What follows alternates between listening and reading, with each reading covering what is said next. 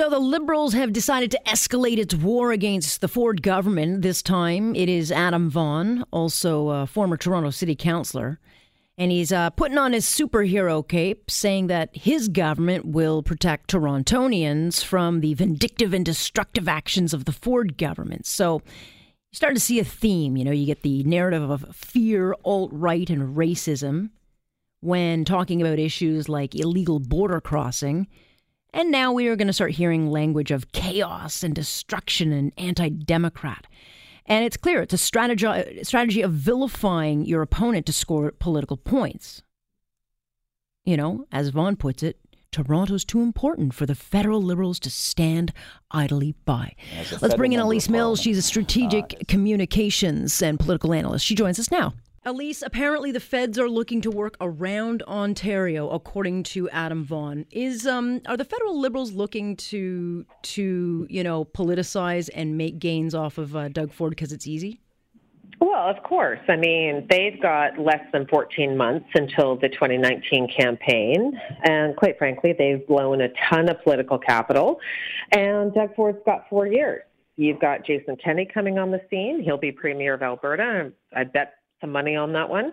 And you've got an Atlantic province that could go Tory, and the Atlantic provinces themselves are not following Justin Trudeau's plan on energy or lack thereof and uh, resource development. So, you know, uh, Trudeau's landscape is looking much less secure. And then when you factor in BC, I think there's panic in the disco.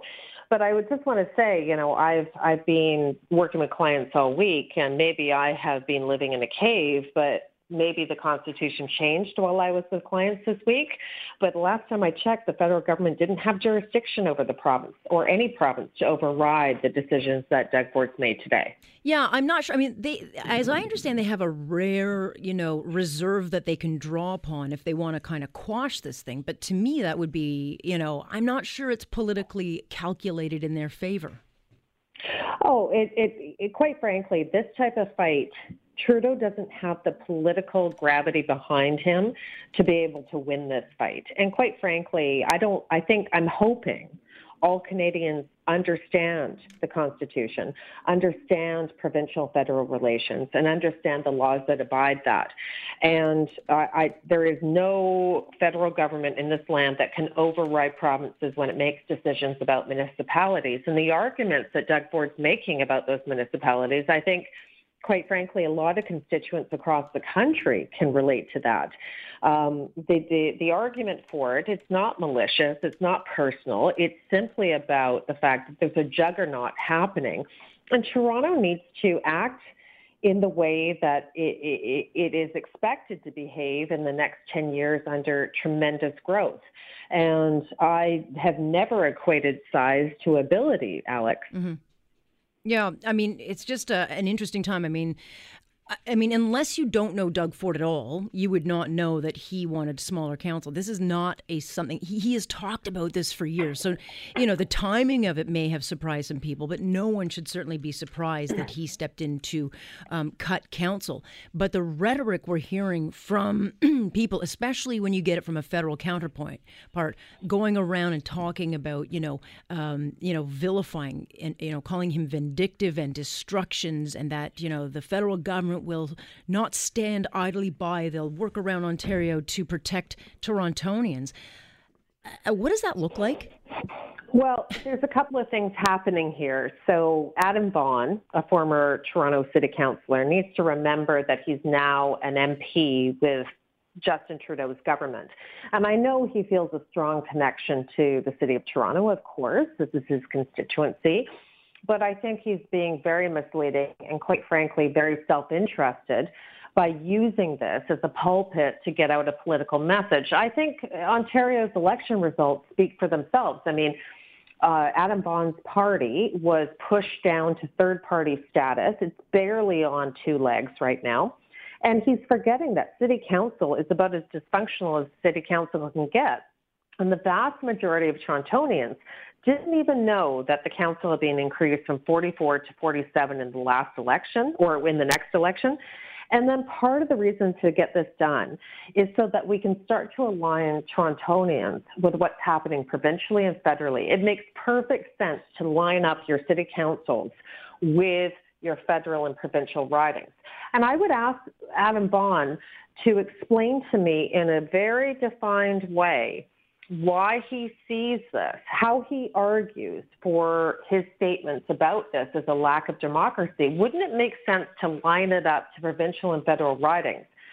Specifically, at a time where municipalities require that relationship to be very strong with their federal and or municipal or sorry provincial and federal counterparts you know, we're talking about transit funding, we're talking about issues like gun control, we're talking about issues like crime and safety, all those sort of things. And I think it needs to be far more streamlined. And the argument that Adam Vaughan making is making really just plays to his political need, uh, I would say, you know, in regards to his partisanship and the fact that he's looking for political survival in the next election. Yeah, but there's no question. I think the federal government has made some moves in the last couple of weeks, putting Bill Blair into a position where he'll be dealing one on one with Doug Ford. You've got uh, Dominic LeBlanc, also a bit of a pit bull, who will be uh, given a new position that would also be going, you know, head to head with uh, LeBlanc. And now it seems. Isn't it, isn't, I have to say, isn't it funny that we're not talking about Dominic LeBlanc? And to be honest, I like Dominic LeBlanc. I think everybody does. Yeah, I've heard that too. But everyone's forgetting the fact, and I've known Dominic LeBlanc for 20 years. But everyone's forgetting about the conflict of interest this man had. Everybody's sort of forgetting the trajectory that has led us to the conflict or the position that and Adam Vaughan is putting out there today. And I think that unfortunately in this day and age, voters can't get away with just knowing the superficial facts. They have to be able to dig down and understand the political narratives that have driven these conversations today. Mm-hmm. But would this directive be coming out of the prime minister's office for Mr. Vaughan to, you know, pick this fight? I mean, I can't yeah. think it's done on ac- by accident. Oh, Gerald Butt, yeah. uh, which is essentially the Prime Minister of Canada right now, has makes every decision about what type of communications at this level they're going to perform and activate on. And I think it's very key that, or very uh, obvious to all of us, that they see Toronto as the clubhouse for federal liberals. And once that is removed, they lose their ability to fundraise. They lose their ability to grow. They lose their ability to maintain traction for the prime minister. They're using Toronto as a political football. Mm-hmm. They're using it as a nest to fundraise off of. And I think regular, and I talked, and I'm in Toronto, I talk to regular people here all the time. I talk to my cab drivers today and my you know, my coffee people today about like what they thought about what was happening. And they could not understand what the big issue was. They had voted for Doug Ford. And it didn't matter if they were NDP, Liberal, or Conservative. They had voted for Doug Ford. And specifically on the fact that they felt disengaged from Toronto politics, Toronto government. They see Doug's brand supersedes Premier. Mm-hmm. It connects with the city council.